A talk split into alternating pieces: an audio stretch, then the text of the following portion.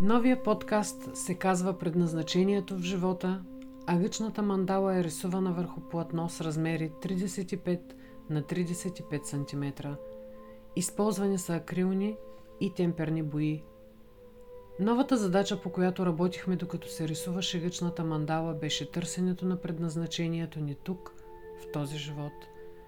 Целта и смисълът на съществуването ни в точно тази човешка форма – беше прекрасен, силен, изчистващ процес, при който заедно с човека поръчал ми да я нарисувам, сподигахме опитност на много нива, за да достигнем накрая до отговора на този въпрос. А то е един. Тук сме заради любовта, да я открием и преживеем, да я познаем и сподигам. И накрая, ние самите да станем любов, защото това е истинската ни същност.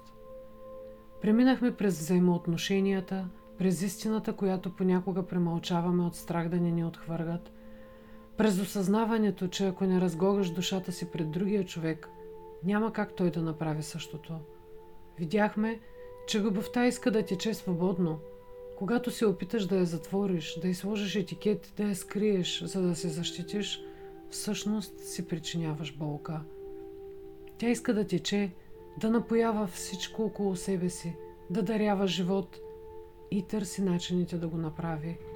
Като водата, капка по капка пробива дори камъка и намира пътя към източника. Тук сме за да я открием в себе си, защото само чрез нея можем да се завърнем в истинският си дом, а той е в сърцата ни. Пътят до там минава през собственият ни ад, през изчистването на иллюзиите ни – през свагането на защитите ни, през пускането на контрола и отказването от очакванията, които ума ни си е изградил с времето. Всички тези граници, които сами сме си поставили в отношенията ни с останалите, за да се предпазим без да осъзнаваме, че те ни пречат да я преживеем. Нея, единствената любов. Парадоксът е, че цял живот я търсим – Могам се, плачем и страдаме, не осъзнавайки, че сме тези, които я спират, защото имат представи кога, как, с кого трябва да се случи. Търсиме навсякъде другаде, но не на единственото място, където живее тя. В нас самите.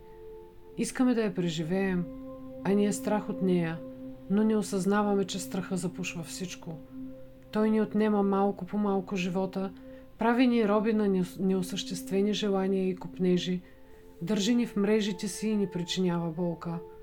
Никой не мисли за другия, не вижда чувствата му, нуждите му. Мисли само и единствено за себе си и за това, което иска да получи. И мисли, че това е любов.